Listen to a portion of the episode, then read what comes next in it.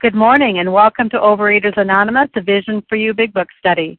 My name is Melanie C and I'm a recovered compulsive overeater. Today is Tuesday, October 21st, 2014.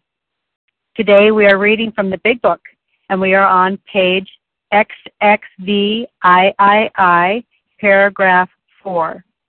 Today's readers are the 12 Steps, Mary H, 12 Traditions, Diane G.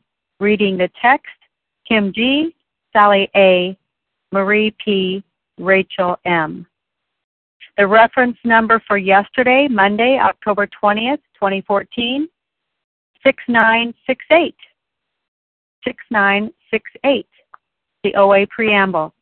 Overeaters Anonymous is a fellowship of individuals who, through shared experience, strength, and hope, are recovering from compulsive overeating. We welcome everyone who wants to stop eating compulsively. There are no dues or fees for members. We are self-supporting through our own contributions, neither soliciting nor accepting outside donations. OA is not affiliated with any public or private organization, political movement, ideology, or religious doctrine. We take no position on outside issues. Our primary purpose is to abstain from compulsive eating, and to carry the message of recovery through the 12 steps of OA to those who still suffer. Our sole purpose. OA's fifth tradition states, each group has but one primary purpose, to carry its message to the compulsive overeater who still suffers. At a Vision for You Big Book study meeting, our message is that people who suffer from compulsive overeating can recover through abstinence and the practice of the 12 steps and 12 traditions of Overeaters Anonymous. I will now ask Mary H. to read the 12 steps. Good morning. This is Mary H. in Connecticut, recovered compulsive overeater. Step 1. We admitted we were powerless over food, that our lives had become unmanageable. 2. Came to believe that a power greater than ourselves could restore us to sanity. 3. Made a decision to turn our will and our lives over to the care of God as we understood Him. 4. Made a searching and fearless moral inventory of ourselves. 5. Admitted to God, to ourselves, and to another human being the exact nature of our wrongs. 6. We're entirely ready to have God remove all these defects of character. 7. Humbly asked Him to remove our shortcomings. 8. Made a list of all persons we had harmed and became willing to make amends to them all. 9. Made direct amends to such people wherever possible, except when to do so would injure them or others. 10. Continued to take personal inventory, and when we were wrong, promptly admitted it. 11. Sought through prayer and meditation to improve our conscious contact with God as we understood Him, praying only for knowledge of His will for us and the power to carry that out.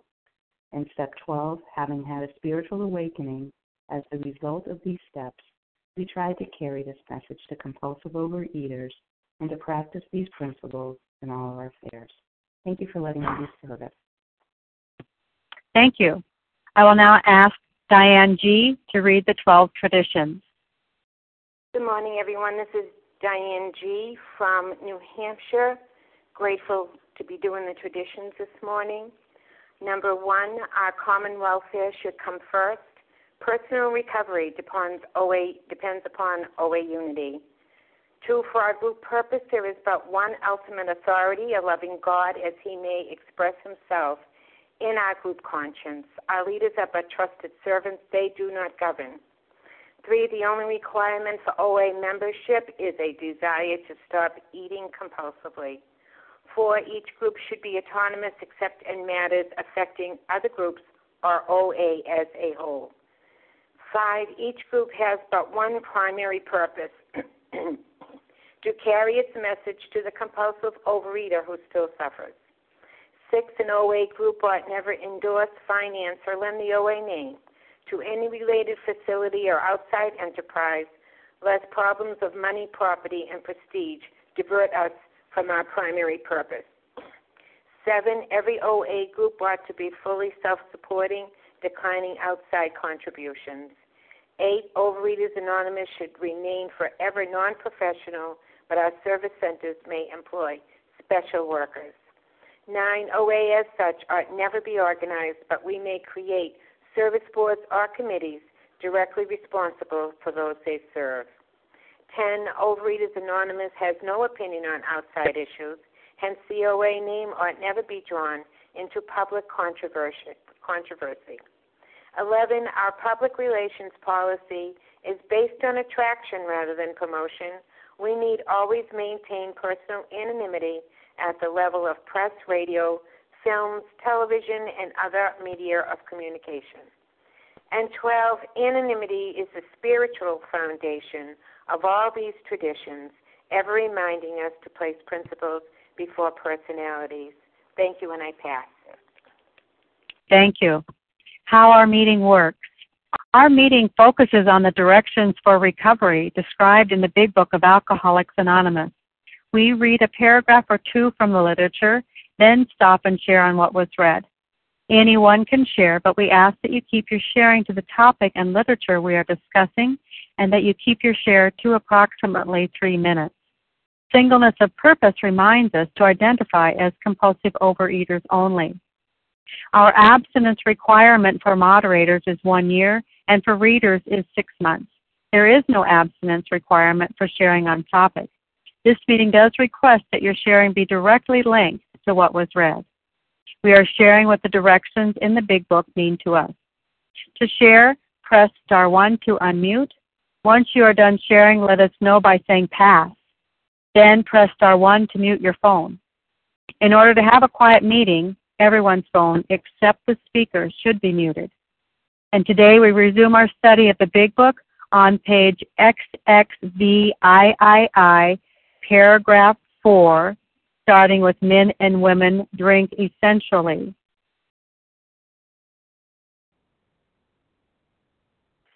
So exciting. Okay, men and women drink essentially because they like the effect produced by alcohol. The sensation is so elusive that while they admit it is injurious, they cannot, after a time, differentiate the true from the false. To them, their alcoholic life seems the only normal one. They are restless, irritable, and discontented unless they can again experience a sense of ease and comfort, which comes at once by taking a few drinks, drinks which they see others taking with impunity, after they have succumbed to the desire again, as so many do, and the phenomenon of craving develops. They pass through the well-known stages of a spree, emerging remorseful, with a firm resolution not to drink again. This is repeated over and over, and unless this person can experience an entire psychic change, there is very little hope of his recovery. And good morning, everyone. My name is Kim G, and I'm a recovered compulsive overeater from South Jersey, and I get all tingly every time I read this paragraph. And I wasn't here yesterday, so I'm not sure how you discussed this, but I want to concentrate on one word, but before I do that, they're talking here about the interaction of the hours of the body, obsession of the mind. So we're chasing an effect. It's not the taste of the food that we're chasing. We're chasing an effect. So that's why I will eat spoiled food, burnt food, food that isn't cooked yet, because it's the effect that I'm looking for. And the restless irritability, discontentment is not while I'm in the food. That is abstinence.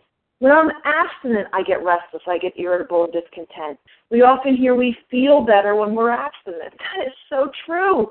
I feel anxiety better, depression better, fear better. And that is why I succumb to the desire again, and that's what I want to look at, that word succumb. So I looked that up in the dictionary. Succumb means to give way to a superior force, to yield, to surrender. That's what we have to understand. When we're abstinent, absence is my problem, and what I do is I succumb to the desire, the mental obsession that tells me the food is going to give me ease and comfort. You know, one of the disservices, I believe, my opinion, we do in OA, and I know it's my personal truth, is that we say slip. My food is sloppy. I've had a slip. We have to understand that we're succumbing to the desire again. And I'll give you 2 examples. I got 2 phone calls. One girl told me she had a slip, and when I called her back, she told me what happened. She had dessert at a restaurant with her family. I said, so, okay, so let's define a slip. A slip is you're out to eat, you ask for a dessert menu, you decide what you want, the waiter goes away for a couple minutes, the waiter comes back, and he gives you the dessert and you eat it. That is not a slip. That is succumbing to the desire again. Another one I hear with sloppy is someone will have the whole grain version of their food. They'll have the diabetic form of candy and say it's a slip. We have to get real clear that we succumb to the desire again. That is what I'm doing. I am succumbing. We are making a decision. I have never, ever had a food jump into my mouth without my permission. And one thing we've got to get clear on, too, and this is what I'll end with, is the steps do not treat the allergy. We cannot be in the food and work the steps and hope to get abstinent. We have to get abstinent first so that we can treat the obsession of the mind. Because if we can treat the desire, if we can treat the mental obsession, which is what the steps do, and when we get to step 10 and we have that spiritual awakening, the miracle is I'm not going to want the food. My reality today is I do not want the food. And if I do not want the food, I'm not going to pick up the food. And if I don't pick up the food, I'm not going to trigger the allergy. And if I don't trigger the allergy, I'm not going to be in this vicious cycle. And with that, I pass. Thank you. Who would like to comment on what was read? This is Larry. Janice. Hi, Larry. Hi, Janice. Leia. And we'll go with those four, and with that, then we can move on. I did hear Rabia and then Leia, so let's go with those four, and then we can move on. Good morning, Larry. Good morning, Melanie. Thanks so much for your service. Larry, recovered compulsive overeater from Chicago, Larry K. Kim did such a wonderful job, as she always does, in explaining this. I'll just focus in at the bottom, you know, again, this is repeated over and over unless the person can experience an entire psychic change. There is very little hope of his recovery. You know, the word unless. I don't know. If you can find another way to do this, you know, either you're not a compulsive overeater like me, you don't have an alcoholic mind like me, or, you know, maybe you are a compulsive overeater and you've come up with something different that removes this obsession of the mind that drives it out. And if you're the latter, please call me. And I'm not being sarcastic. I really want to hear, because I want to carry the message that helps to get people well. I just, in my time and, you know, and what I read historically, I haven't heard of this other solution, but I want to know about it. For me, my experience is, I don't believe, based on my experience, that there is another solution. If you have an alcoholic mind of my variety, in my variety, I'm the real deal. I'm a real compulsive overeater. I'm a gutter compulsive overeater. When I take the first bite of that substance, it takes me, and I don't need to go out and research it anymore. You may still be, you know, part of the research committee, and that's okay. It's where you are. We love you still, you know, and when you're ready, you're ready. But for me, what happened is, as it says here, unless that person can experience an entire psychic change, there is very little hope of his recovery. And my experience is there's no hope. There was no hope of my recovery until I experienced a complete, vital, spiritual transformation. And how did I get that?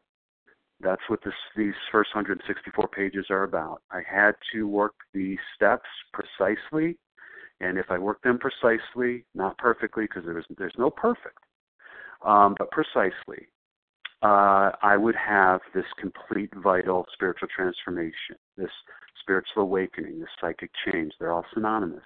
And when I did, that obsession of mine was absolutely driven out, and it has not revisited me since that time.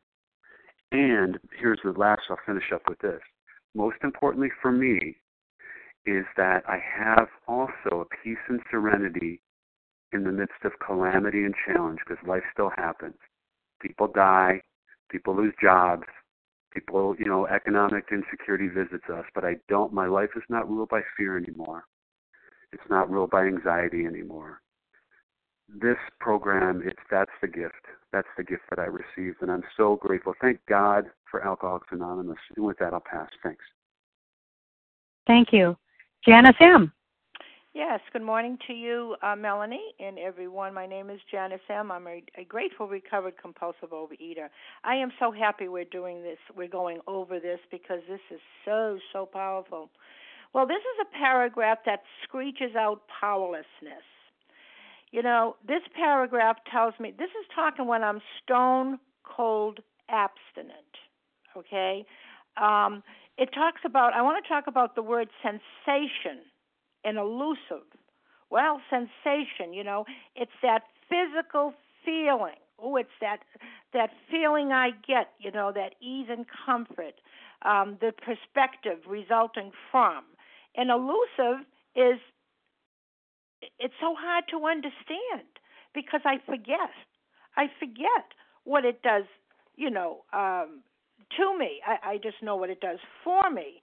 So elusive that I can't understand it because the pain is not enough to stop me.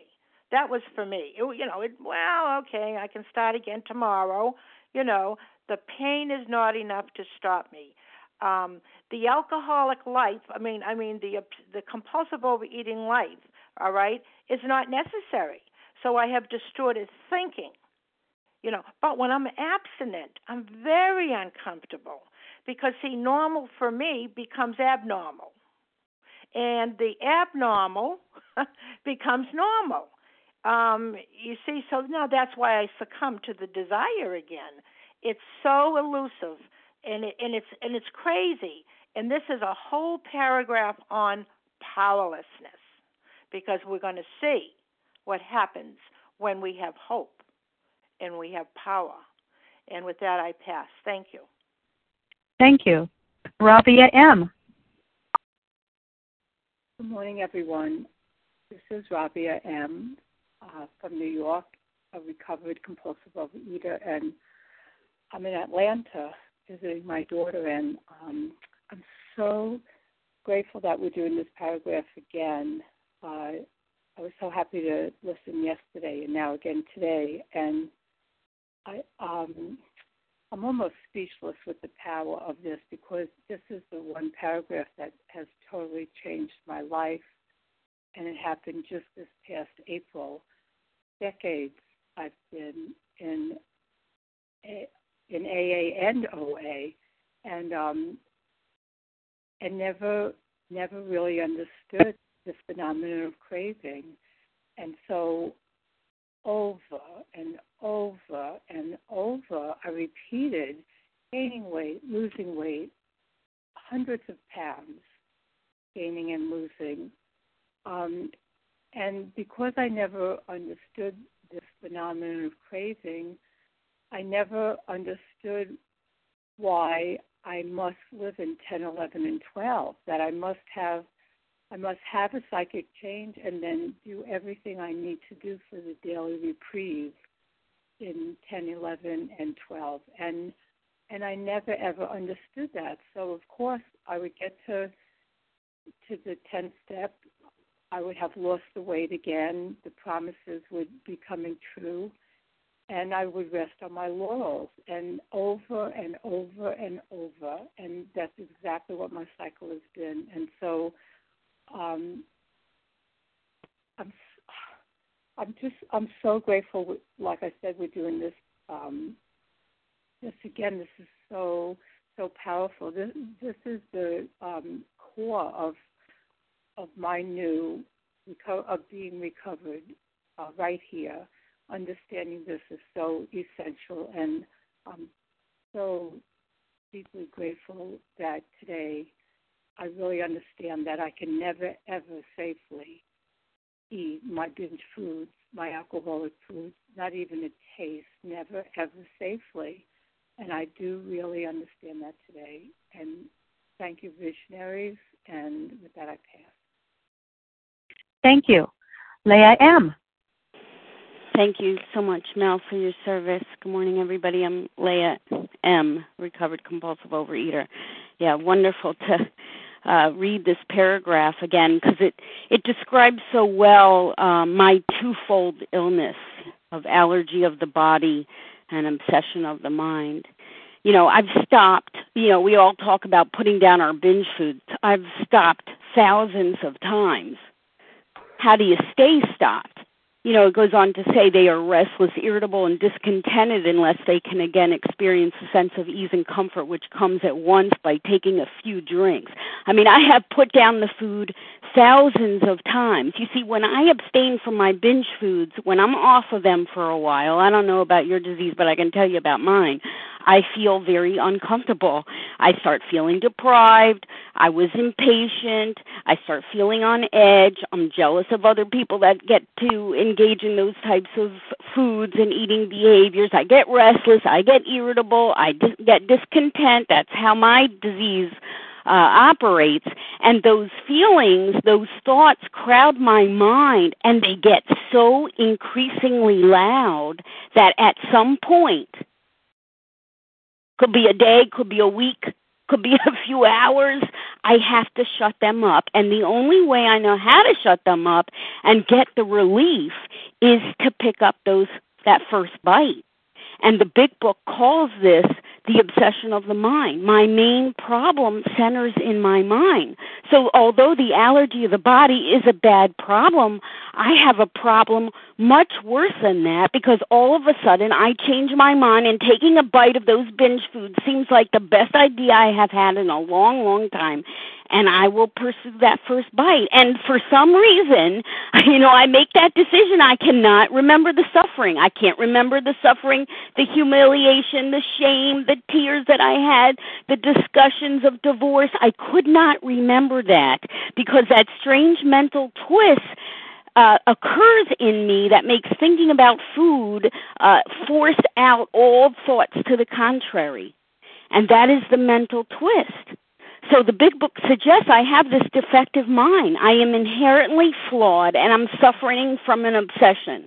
Also suffering from an allergy, but I'm suffering from this obsession where I will succumb. My consciousness, that idea floats around in my consciousness and dominates it in such a way that all other ideas to the contrary, like the consequences and the pain of picking up, all those ideas are shoved aside, and I'm possessed by this idea. And of course, the Big Book is going to tell me here in this paragraph that this is repeated over and over, and unless this person can experience an entire psychic change, there's very little hope of his recovery. And that's what the rest of the steps are for. The steps are designed to relieve me of that mental obsession and restore me to sanity. And that's exactly what has happened for me. Through taking the 12 steps, I've been relieved of the obsession for food. It's gone. I don't feel deprived. I'm restored to sanity. That was true for me. That can be true for you, too. That's the message of hope that this Big Book delivers. And with that, I pass. Thanks. Thank you. And with that, we will read on to page XXIX, starting with "On the Other Hand."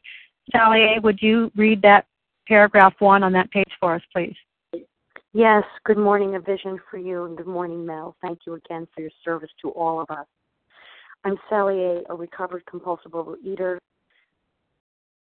On the other hand, and strange as this may seem to those who do not understand, once a psychic change has occurred, the very same person who seemed doomed, who had so many problems he despaired of ever solving them, suddenly finds himself easily able to control his desire for alcohol, the only effort necessary being that required to follow a few simple rules.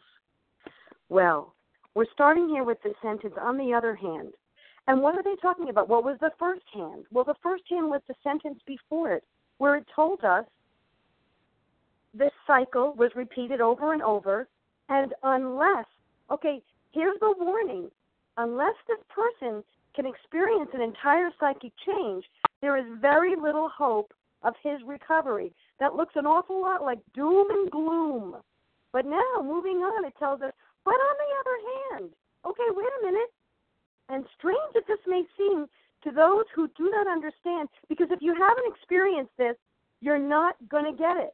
If you haven't tasted ice cream, it's impossible to explain what it tastes like. If you haven't been to the top of a mountain, it's hard to really explain how incredibly splendid and glorious that experience is. Okay, I can go on and give you lots of other examples. You get it. Once a psychic change has occurred, and my favorite part of that psychic change is the word change. Once a change has occurred, the very same person who seemed doomed, sort of like seemed hopeless, which we've seen a number of times, these doctors, Dr.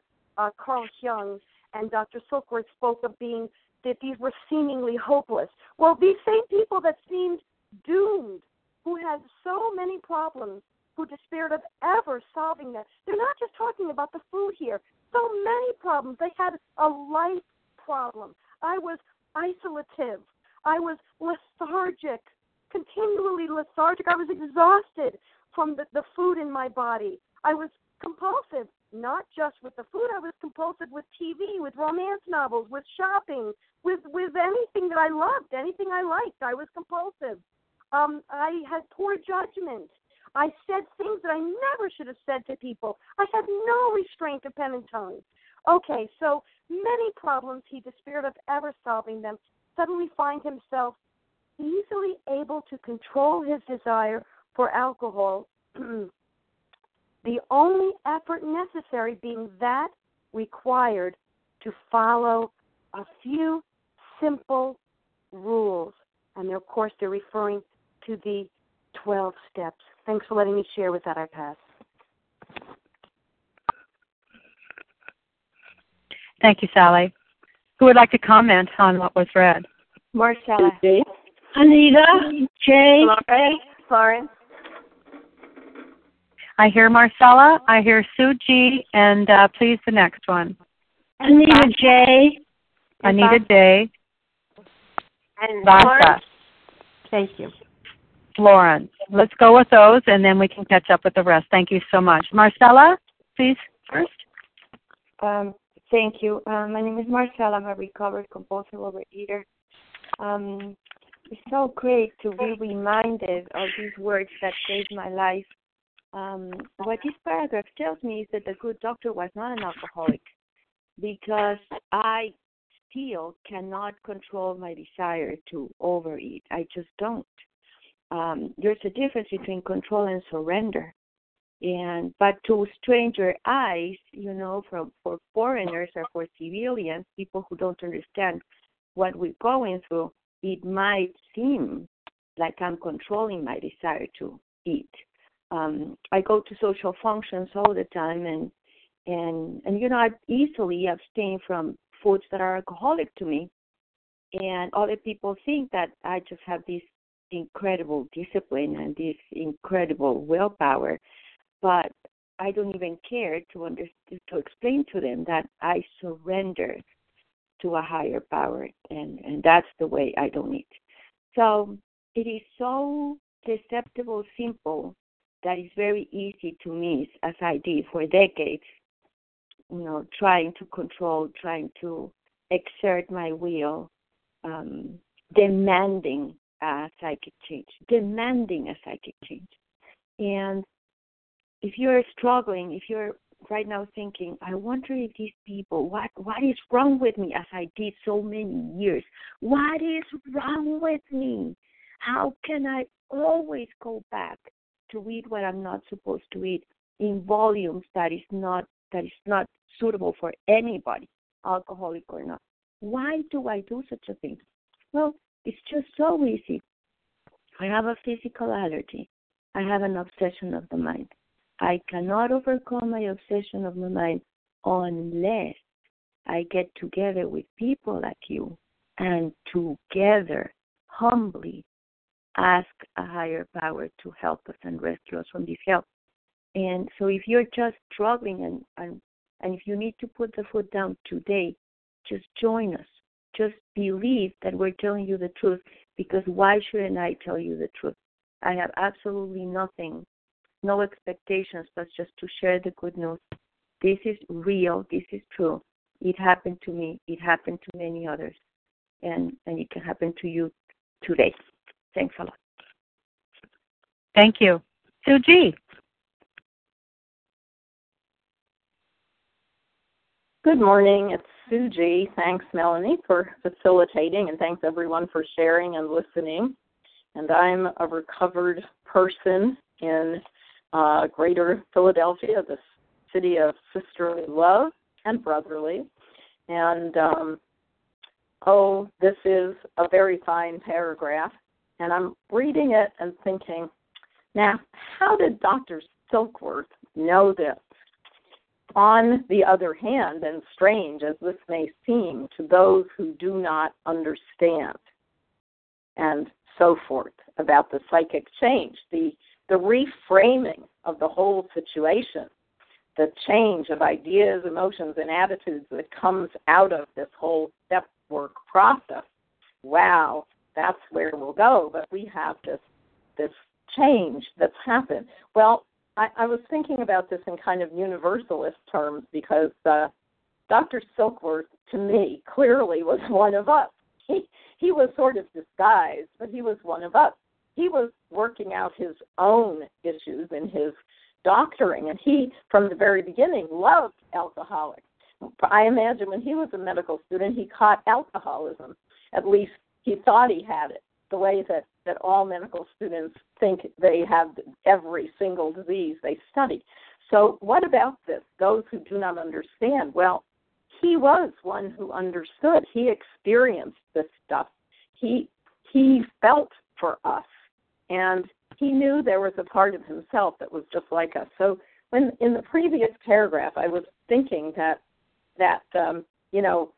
men and women drink because they like the effects produced by alcohol. The sensation is so elusive that while they admit it is injurious, they cannot, after a time, differentiate the true from the false. Well, I think it's all about the nostalgia, and this is the nostalgia that we have about our false stories, like nostalgia. I'll take it personal to my family. Okay, my parents were alive during World War II, and they worked in the service effort. They made bombs in Oak Ridge. Oh, my God. Now, oh, was that a wonderful time? Yeah, I heard all the stories. I mean, I heard ridiculous stories about it, which I won't mention on the air here because I don't want to be quoted. But that was, oh, wasn't that a wonderful time down in Oak Ridge, Tennessee? We were free. We were newlyweds. Our best friends were getting married, and we went there, and wow, that was wonderful. And we made bombs. And later on, that's what they had to face. And Dr. Silkworth, 1939, this book's published, and he writes this thing. And what was happening in the world at the time? That it was over the Great Depression and over World War One. Those old times were really fun back in World War One or in the Great Depression. And to take it to our disease, that sure was fun, the ease and comfort that we got indulging in our food addiction. But we didn't get that. We just kept seeking it, and that's our false story of how wonderful it used to be. And everybody in the world has a false story. In fact, most of us have 1 million of them. They rattle around in our little brains when we're trying to meditate. And what we want to do is deal with them directly, and that's what Dr. Silkworth is talking about. But he, like us, is just a human being, and he gets it because he studied it. What do we do in this meeting? We study the Big Book, and then we share our experience with it and our strength and our hope with it. And more power to us and more power to Dr. Silkworth. Thanks, Silky, for giving us something to talk about here. And I pass. Thank you. Anita J.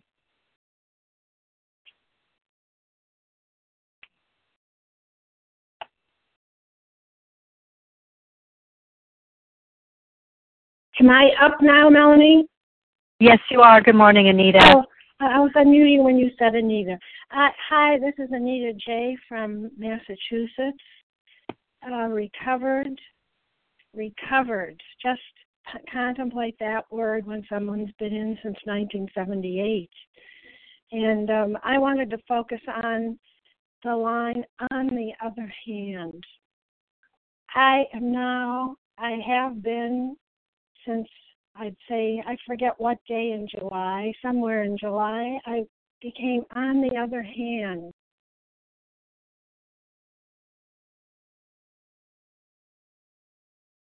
Oh, I think that we lost you, Anita. Can you press star one again?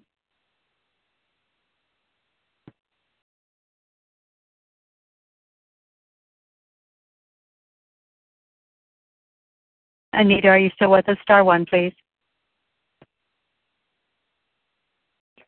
Let's continue on then with Vasa. Are you available? And then we can get back to Anita if it works out.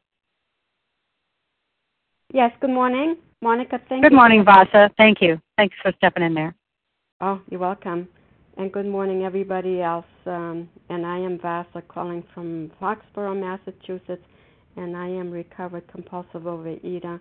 And when I heard about the Big Book, I could not wait to find out what the solution was, because I tried to do this for many, many years, to try to control it, to find the solution to my overeating. I didn't even know it was a disease. I didn't know anything about the allergy. And I just, again, I was that hopeless person. And this is where I found hope. When I remember when I read the first edition, we of Alcoholics Anonymous are more than 100 men and women who have recovered from seemingly hopeless state of mind and body. And I remember saying, how did they recover? What did they do? And I said, this is for me. And again, I'm so grateful I started with the Big Book. And then the page before the one we read, it said, more often than not, it is important that man's brain be cleared before he is approached, as he has been a better chance of understanding, accepting what we have to offer. And that was, it seems like, when I read those things, or when I read when I heard them from my sponsor, and she said, in order for us to work the steps, we have to put those certain things down. For me was the sugars, of course the flour too, to clear our minds before we work on the steps.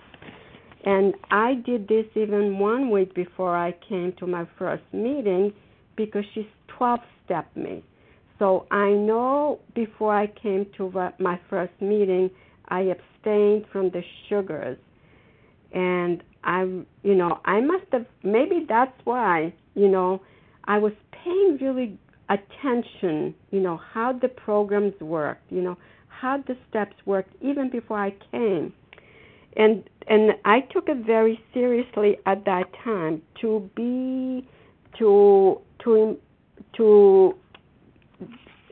make my mind clearer, my brain clearer, I had to put those foods down. And that's what I did. She also said to me, you cannot be abstinent by yourself. Nobody can make you abstinent. You have to surrender to God. You have to surrender. You have to surrender. Get on your knees. That was, And I was a listener. I guess I was so desperate. And I heard whatever I needed to hear, and I was ready to do whatever I needed to do. And I did surrender. I humbled myself, and I got on my knees, and I surrendered to God. I said, God, I can't do this anymore. And I made that decision, and I was sincere. I knew I could not stop. I tried. I needed to find a power greater than myself. And that moment, I had that spiritual experience. And I love the paragraph that we just read.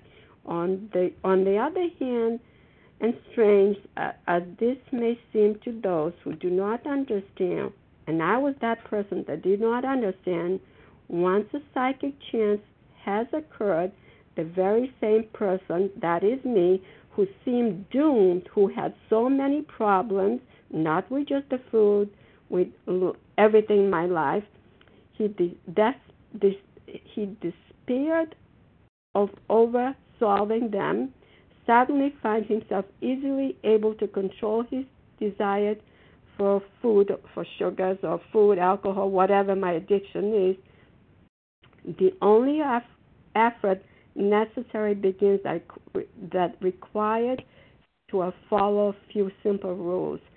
And again, it was hard for me the next morning. when I just had my breakfast and not to go to food for the, but I kept on asking God, please help me. Well, the power came from God that I didn't have to run to the refrigerator till it was my next meal to eat. So it became easier because I was praying, and of course I threw myself into the program, and gradually. But, this is the solution, this is the place, I would have never known, I would have never learned that if I wasn't shown and led from God to come to OA. Thank you for letting me share that, Pat. Thank you. Anita J. Melanie. I'm going to see if you return. Hi, Anita. Do you want to go now? Could I finish that? I'm so sorry. Call failed. Here I am again, unless it's God doesn't want me to tell you this. But I need to say that, that I said I'm now on the other hand, and I didn't swear off. I didn't do anything. What I did do was listen every day. Got the sponsor, began to do this in a way that I didn't do it in the 90s, and it just evolved. I didn't swear off. My life has become authentic. I didn't know it wasn't. I was originally a theater major, and the show must go on. Every day of my life, the show went on. I acted my version of a normal person. I'd go home in the ease and comfort I would get from the food so I could do it again. And that is what my life was like. And I faced it now. And, I haven't sworn off. I was at some affair sitting next to somebody who was 3 times the abstinence of me, who was a wreck over the stuff that was available. And I thought, please, God, I was so grateful that wasn't me. She knows what I do. What do? I listen to people who know more than me.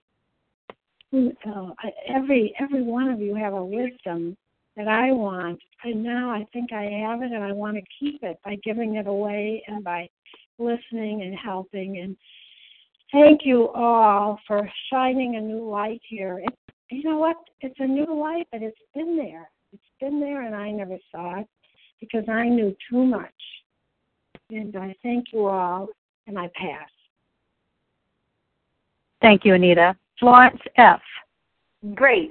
Thanks for remembering me, and I'll keep it brief. And I bless and thank this program for letting newcomers speak. I was in another food program where I never got to speak, even though I gave away 77 pounds because I had trouble with abstinence. And this paragraph shows you how not to have trouble with abstinence. And, you can look in any holy book you want. God can make miracles.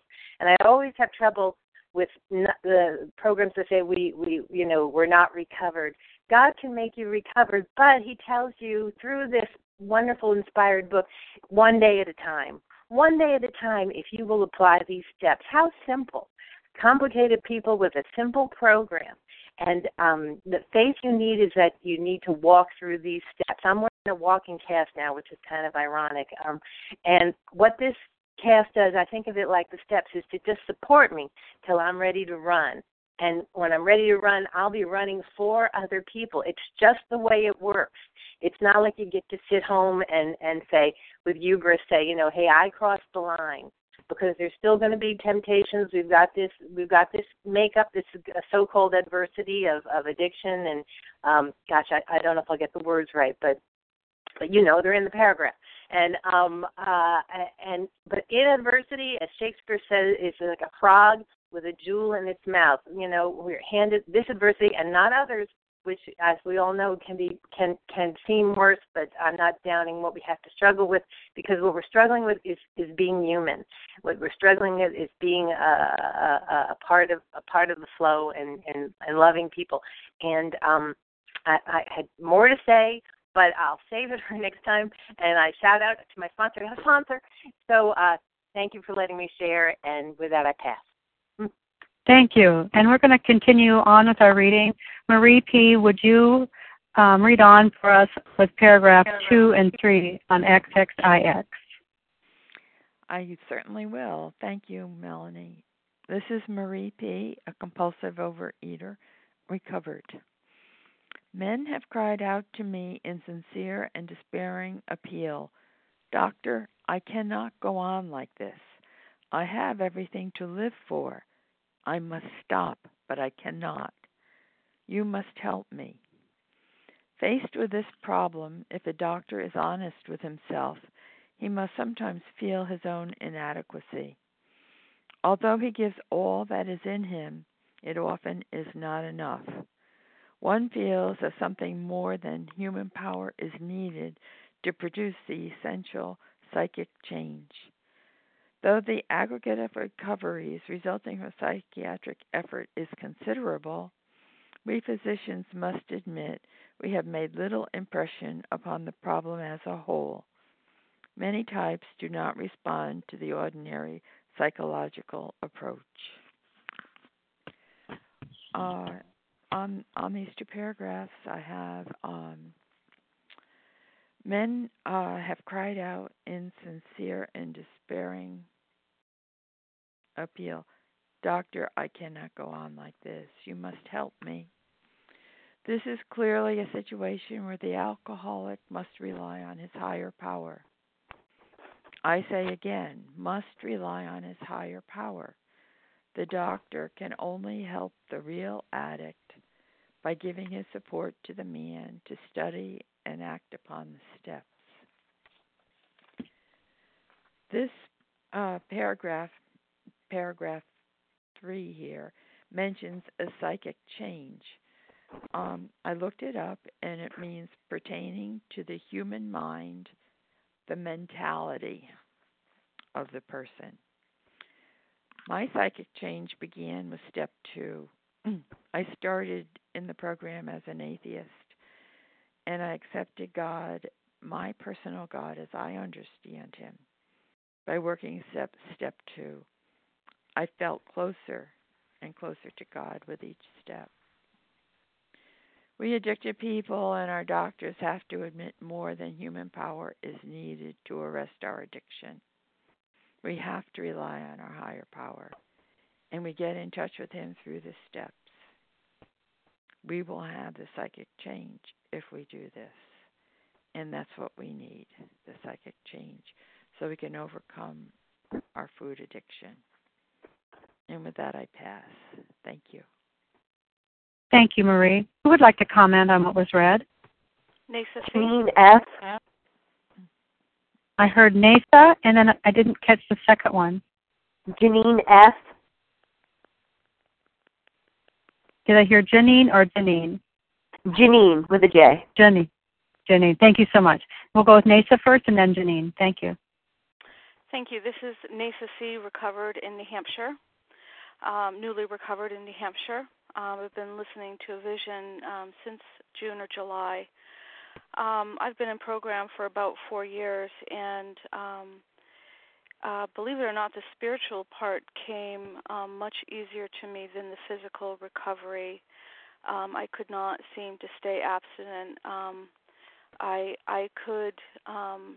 had some pink cloud abstinence and some white knuckle abstinence, but for some reason I couldn't stay abstinent, and I was one of those people that cried out to God that I needed the abstinence. What was I doing wrong? Was I too stupid? What was I doing wrong? And I have to say, it was after going through the steps with a step sponsor and listening to Ruth's What Do We Mean by Entire Abstinence, that I started realizing the reason I couldn't stay abstinent is because I never truly was abstinent from my trigger foods. And since then, I have been in recovery. Since then, I haven't been white-knuckling my abstinence. And, I'm not ravenously hungry all the time. And that's what I want to share. Thank you very much. Thank you, Naysa. Janine F. Good morning, everyone, and thank you so much for your service, Melanie. Thank you. This is Janine F, compulsive overeater from New Hampshire, recovering compulsive overeater. And I just wanted to comment a little bit on a line that we read, "I must stop, but I cannot." And it goes along with the insidiousness of the disease. I have a particular memory of being in my kitchen and just, you know how it is, you poke through the cupboards, you poke through the fridge, and I ended up choosing a food, but I felt like it wasn't me that was eating. I felt like some other spirit had controlled my body and was moving my hands to my mouth. I knew it was me, but it was almost as if it was a part of me that was completely separate from the rational mind that knew better. And I've heard it said that in the background the disease is doing push-ups while we're abstinent. And it's important to do what we can, to work the steps, to live in steps 10, 11, and 12, to not conquer the disease, but learn to manage it. You know, we cannot expect to conquer the disease ourselves. We have to have the help of a higher power. You know, I'm very, very grateful for my day of abstinence yesterday. Thank you, God. And the compulsion to eat was removed because I am working the steps. You know, and I'm going to go back to the beginning of that same paragraph. Men have cried out to me in sincere and despairing appeal. And I have done that. I've asked for pills. I've asked for diets. I've gone to nutritionists. I've done it all. And in the end, if I don't have that required psychic change, it's all moot. It doesn't matter. So with that, I'd just like to thank God today for my abstinence and to thank you all for being on this meeting. Have a great day, everyone. I pass. Thank you. We have time for one more 3-minute share. Who would like to take that?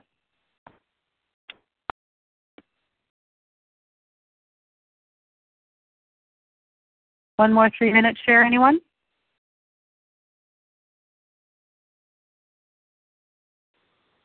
It's Monica. It's Miriam. Hi, Miriam. Good morning to you. Miriam G. Thank you. Thank you so much, Melanie. This is Miriam, a compulsive overeater, living in the solution one day at a time, living in Israel. Yeah, all these last paragraphs that we read, they're talking about our disease and our despair and our powerlessness over it.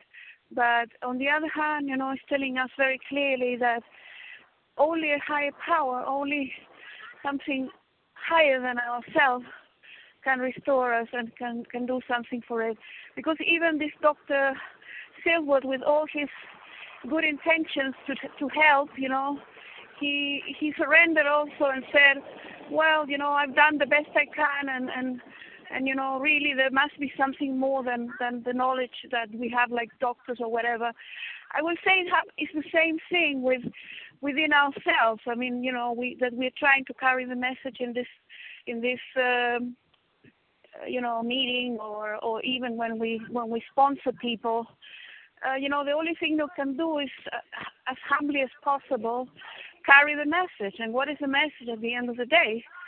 That God is everything or nothing, and we get it through working the steps, you know, slowly going through the steps. You know, we get into step 9, and hopefully we get a, you know, a spiritual awakening.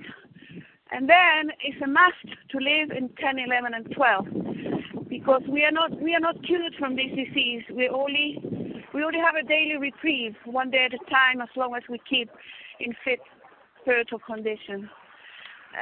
That's what I wanted to share today. Thanks very much, and I pass. Thank you, Miriam. Thank you for stepping up. And with that, it's time to close our meeting, and thank you to everyone who shared today. With our closing, we will read from the Big Book on page 164, followed by the Serenity Prayer. Oh, Rachel M., please read A Vision for You. Our book is meant to be suggestive only. Yes, good morning. This is Rachel. Thank you, Melanie, for your service. I am thankfully recovered for today. Our book is meant to be suggestive only. We realize we know only a little. God will constantly disclose more to you and to us. Ask Him in your morning meditation what you can do each day for the man who is still sick. The answers will come if your own house is in order, but obviously you cannot transmit something you haven't got. See to it that your relationship with him is right, and great events will come to pass for you and countless others. This is the great fact for us. Abandon yourself to God as you understand God. Admit your faults to him and to your fellows. Clear away the wreckage of your past. Give freely of what you find and join us. We shall be with you in the fellowship of the Spirit, and you will surely meet some of us as you trudge the road of happy destiny. May God bless you and keep you until then.